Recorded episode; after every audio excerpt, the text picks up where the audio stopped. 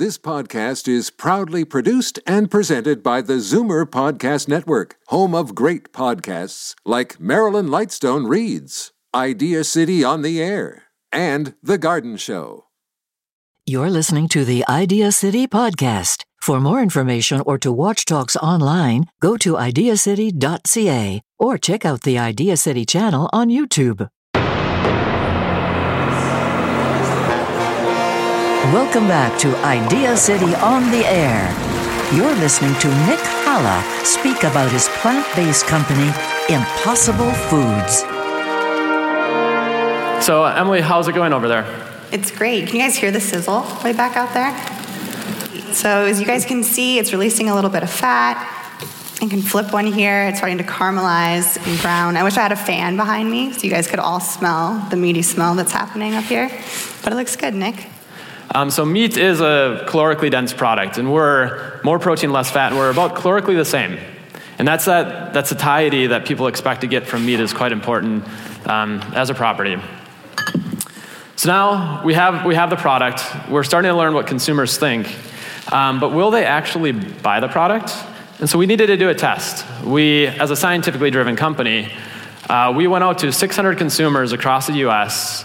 and said, here's a plant-based burger, try it, taste it. What do you think? What do you like? And compared to the burger that you get from a cow, and these are all meat-loving consumers. And in the end, we asked, do you prefer the burger from a cow or the burger from the plant, which was unbranded, but it was our product? So what do you think won?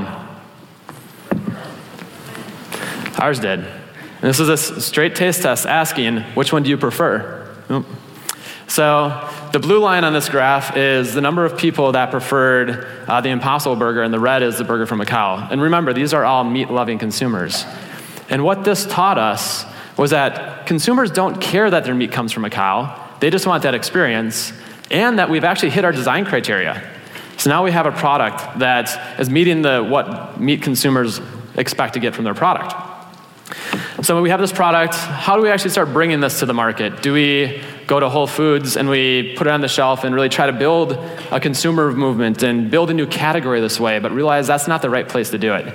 Do we go to, our company's out of Redwood City in the San Francisco area. Do we go to Apple, Google, Facebook that serve thousands, 10,000s of burgers a day, and we can get feedback really quickly? But we went back to our mission and what we were trying to do, and we really needed to start a movement and change the way people thought about food. And so who do you drive that with? We went to the people that drive consumer trends and influence the food world, the chefs. So in the summer 2016, we launched in New York with David Chang. And David Chang is like the chef of New York and like the meat chef of New York. The first time he had the product, he said, I think I tasted the future. It's bloody, it's juicy, and it has a meat-like texture. Now we can have something delicious and do good for the planet. Chris Cosentino, who's known to serve every part of the animal on his menu. Tracy Desjardins, who is a great French chef and creates an excellent Impossible Tartare. Brad Farmery and his Michelin-starred restaurant Public, and Chris Kroner, who won GQ Best Burger. These are all chefs that put their reputation on the line with every bite that they serve. And they're all extremely excited to serve the Impossible Burger because they know it's now a new product for the consumers and it meets their criteria, what they expect. I think Moses is going to come join and try a burger. Grab one. Take a bite. Hello. So since we talked about like taste and deliciousness, this is the prime subjects right here, because tasting is believing. So as people get their first bites, I'm curious to see what they think. Yeah? All right. What do you guys think? What are your initial reactions? Well, I'm a vegetarian, so don't eat meat. And this has the texture of meat, but tastes amazing. Tastes amazing. Yeah. So this is really cool. That's awesome. Mm. It smells awesome, and it tastes even better. It's really good. Great. Thank you. Yeah. That's fantastic. Yes. Really yummy. Delicious is really good. Oh, it tastes just like meat, actually. Yeah. I can't believe it. Yeah. It's good. Can you? It's really good. So if you hadn't been told that that is not meat, would you have believed it was meat? No. I would not guess it was meat. You would not? Or I wouldn't guess it wasn't not meat, sorry. You would guess it wasn't not meat. How about you? I wouldn't, no. not with any certainty. These are the essential components, right? You want the sizzle, you want the audio, you want the smell, the olfactory, and then the mouth feel. So how does it go? It even looks like meat. Like, I would think this was meat and turn it down.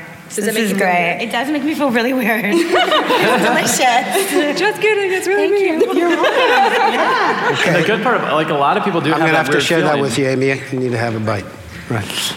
And I was like, once I think about this, I was like, wow, we don't have to get meat from animals. It completely opens up the mind to what we can do, because now we can actually have delicious burgers, delicious meat, and do something good for the planet at the same time. I've got a question. Usually, if this were meat, people would say you shouldn't have it medium rare because of all the issues with bacteria. Because this is plant-based, can you have it medium rare and not be worried? So we have a lot of control. At the same time, it's a raw product. When Emily started cooking, it is raw. So it's mostly water and full of nutrients. And so it's better to cook like any raw food, but it's much safer. Much, much safer. Great. Yeah. So I'm getting all the special effects, including a certain amount of drip in my hand. The sloppiness of a burger, it's also an important part of that experience that people expect. Right. So I'll wrap up quickly. We also had a very worldwide mission. We're in Canada. So today we are now in 22 restaurants in the US, in New York, San Francisco, Los Angeles, Vegas, and recently Houston. We're completing our first factory right now in Oakland, California, which will take us to more than 1,000 restaurants and more than a million burgers every week. And that'll help us expand continually, but still a tiny, tiny fraction. But let's close the story by coming back to the farm. So these 6 kids up here are my nieces and nephews. And I decided that we have to have a barbecue back in Minnesota if this is going to be real. Had my neighbors, friends, and obviously my nieces and nephews over. And gave them burgers, and they all loved it. And my favorite story out of this was Vitaly, the one on the left here in the Star Wars jersey, our shirt, went to school the next day, and they had burgers on the menu, and he told his teacher he didn't want a burger, he only would eat an Impossible Burger. Thank you.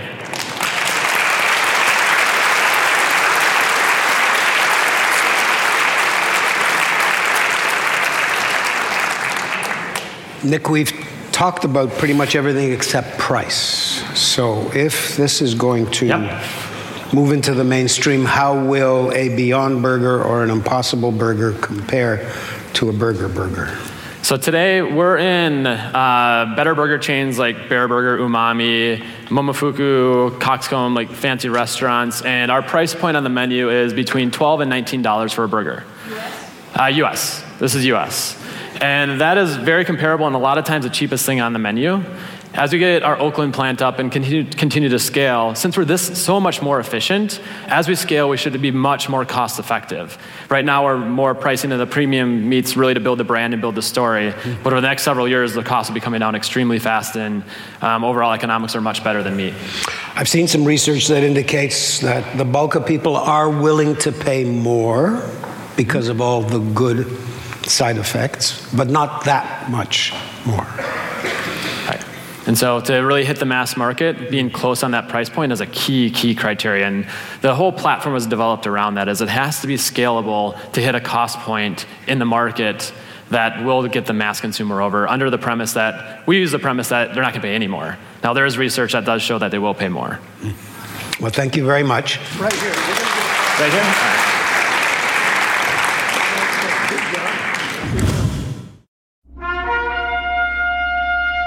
Thanks for listening to Idea City on the Air. Catch Moses Neimer's Idea City Conference live every June in Toronto or on regularly scheduled radio and TV shows throughout the year. And find hundreds of talks online every day at ideacity.ca.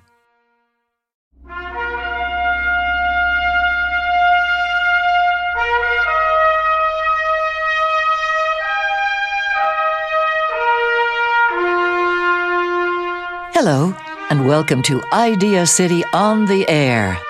By the end of the next half hour, you'll be inspired and enlightened by the world's biggest ideas, innovations, and breakthroughs as you hear about them in talks from the planet's smartest people.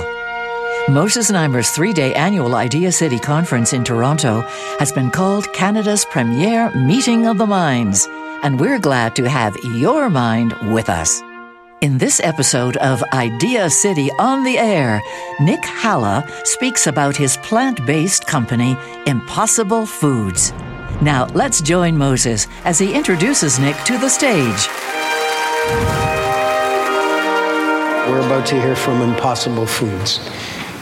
Normally, you'd look at these two companies, you'd say they were competitors, but in fact, they're collaborators. They are both the progenitors of a new movement, and in my opinion, they represent excellent examples of socially oriented capitalism, where doing well and doing good can converge. So our next speaker is Nick Halla from Impossible Foods. Thank you, Moses. So this is a small family dairy farm. This is a place where every cow has a name. This is a place where everyone of all ages pitch in and help out on the farm, whether it's neighbors, friends, family. And this is my family's dairy farm. So this one right here, that's me. So this was my brothers and sisters and I hosting our kindergarten class out at the farm to teach other kindergartners what farming's like, what it's about. And I wasn't joking that every cow has a name. So our teacher for the class was Mrs. Lewis, and she was a family friend. And she had the special privilege each year of getting to milk a cow, also named Mrs. Lewis. But that's a longer story. I'll tell it another time. So this was our way of life and everything that I knew. But I knew I wanted to do something different. So I studied engineering. I worked at General Mills making new products for 4 years. But when I went back to what I really learned on the farm, I learned I gained this huge passion and drive for environment and sustainability. And so that drove me to go to graduate school and study how to commercialize energy technologies. That's where cool ideas and great technology come together with worldwide impact. That's what I thought. That was until I met this guy. So this is Dr. Patrick Brown. He was a medical school researcher at Stanford for 25 years. Nothing in food. He'd researched cancer, genomics. He was one of the world's leading, it is one of the world's leading scientists. And he had his dream job. His description was to create, explore, invent. But none of that mattered when he took a sabbatical looking at, as a biochemist, what's the biggest positive impact he could have on the world? And he realized our reliance on animals for food production was by far the biggest threat to the world's environment. And as a biochemist, he had the skills to work on this. So that really connected with me. It made me change everything that I knew about food, and I joined Pat from day one to help him build this company. And the problem with animal agriculture today, as we just learned, is that it just doesn't scale. It worked 1,000 years ago, but we can't feed the world this way, the 7 billion going on 10 billion people. Today, animal agriculture uses more than 50% of the world's land surface, more than 25% of the fresh water each year, and more greenhouse gases than all transportation combined. But we'll come to another question. Why do you think we eat all this meat and cheese and fish? Marketing? Easy to cook. It tastes good. Produce absolutely delicious food. And unless we solve that, nothing else is going to change because people love to bite into that big, juicy burger. So at this point, Pat was looking at this as a biochemist. He's like, we can do the same thing. What animals are good at doing is taking corn, grass, soy, and converting them into the fish, meat, and cheese that we like. But they are extremely inefficient. So if you take a beef cow, for every 33 grams of protein you put into a cow, we consume 1 gram of protein out as meat. That's a 3% efficient technology. What technologies exist today with a 3% efficiency and are still around? Anything? Probably not. I can never really think of anything either. So when we look back now, as if we go to the primary source, the plants, we can create a much more efficient system as long as we meet the properties that consumers want. The only way to do this is to start a company. And so we started Impossible Foods with one goal, to make uncompromisingly delicious meat, fish, and dairy foods, but much more sustainably, all directly from plants. And the first and most important thing is they have to have that craveability. So our minimum bar from day one before we were gonna launch any product is it had to appeal to the hardest core meat-loving consumer out there. And that's what really connected with me. If I go back to the farm again, our role in the world is to make great food for people while preserving our lands for future generations. Now, if we have an opportunity to create more food, better food, while maintaining the land better, this was a complete no-brainer for my family, my neighbors, my friends, and we can incentivize that next generation of agriculture to develop. And we can have such a big impact with that system. One of the early models in the company was that we are going to literally change the way the world looks from space. So we talked about those statistics of really what this system drives today from an environmental footprint. We can reduce water pollution and air pollution, free up land to go back into natural habitats, and literally change the way the world looks. So first, it all starts with team. So this colorful group of folk up here is some of our team back in California. And we knew from the start that we had to create a different type of team than the food industry typically did and what I came from. Out of the first 50 employees, they're almost all basic scientists, engineers, chefs, farmers, looking at the fundamentals of what makes that system what it is so we could create that next generation. And the first task we had to do was start building this platform I'm talking about. So we have to understand what actually gives steak its aroma and its flavor when you put it on the grill. Why, when you take mozzarella and you heat it, it stretches and melts and turns so gooey and delicious. And when we learn the drivers of that, then we go in the plant-based world, individually pick out the pieces that we need to recreate those properties and deliver the same and better experiences to consumers. And so I'll use an example for how this works. So when we started looking at meat flavor itself is extremely complex. When you put a steak on the grill, it's not like you're smelling steak. You're smelling several hundred compounds that are all generated as that material cooks. And if we tried to replicate each one of those individually, the solution would be extremely complex, costly, and really not scalable. But as our team dug deeper, they learned there's one magic ingredient that drives everything about meat flavor, and it's a protein called heme. And heme creates all the chemistry that happens. It reacts with amino acids, the vitamins, fatty acids, the simple sugars to generate all that in situ. So now we don't have to add flavors to the product. It all happens the same way. And so we can create a simple solution in the end. And the best part about this is heme proteins are ubiquitous to life, whether you're a plant or an animal. So we found a heme protein called legume hemoglobin from legumes that drives all the exact same flavor chemistry. So now we can replicate that experience that consumers want. Then we repeated that process with the texture, the handling, the way it cooks, the nutritional benefits, to really create all the different properties we need to get from meat. And about 2 years in, we had enough of these tools that we could start working on our first product. And so the first product was ground beef. So who out there loves a delicious burger? That's most hands up. So we created a new burger for you, the Impossible Burger. So on that note, I'm going to invite my colleague, Emily Wood, on stage, and she's going to cook 5 burgers for us today. So as you can see here, we had to create a product that has every attribute that you'd expect to get from meat. The way it looks raw, the way it handles, the way it cooks. So we created the fat and the muscle and put it together to really make that ground beef product. This is a product that can be used in anything from meatballs to tacos, tartare even. And it's really just the start of what we're doing. And as we started doing this, we needed to bring it back to our mission. And so for us, it was all about sustainability. What animals are great at doing are creating products we love, but they're not sustainable. And the Impossible Burger uses approximately 74% less water, 87% less greenhouse gas emissions, and 95% less land we can put back into natural habitats. So I talked about the team, how we made a platform, how we make our first product, but what do consumers care about? I haven't really talked about what the consumer wants, which really matters the most. And commonly, the first questions we get, and especially with this, you can see that the product itself looks just like ground beef. And the questions we get is, how is that possible? And what's in it? So by breaking it down into the fundamental pieces, we could actually create simple solutions in the end. So the Impossible Burger really has 4 main components. We have the heme protein I talked about that generates all that amazing flavor and aroma.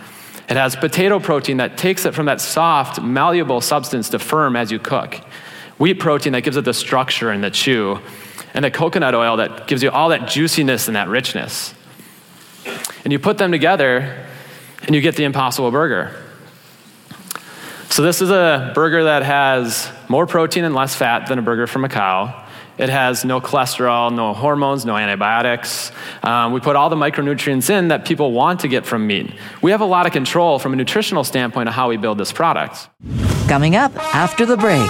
We went out to 600 consumers across the U.S. and said, here's a plant-based burger. Try it, taste it, and compare it to the burger that you get from a cow. And these are all meat-loving consumers. So what do you think won? For more information about Idea City, find us online at ideacity.ca, Facebook, Twitter, Instagram, or youtube.com/Idea City. This podcast is proudly produced and presented by the Zoomer Podcast Network, home of great podcasts like Marilyn Lightstone Reads, Idea City on the Air, and The Garden Show.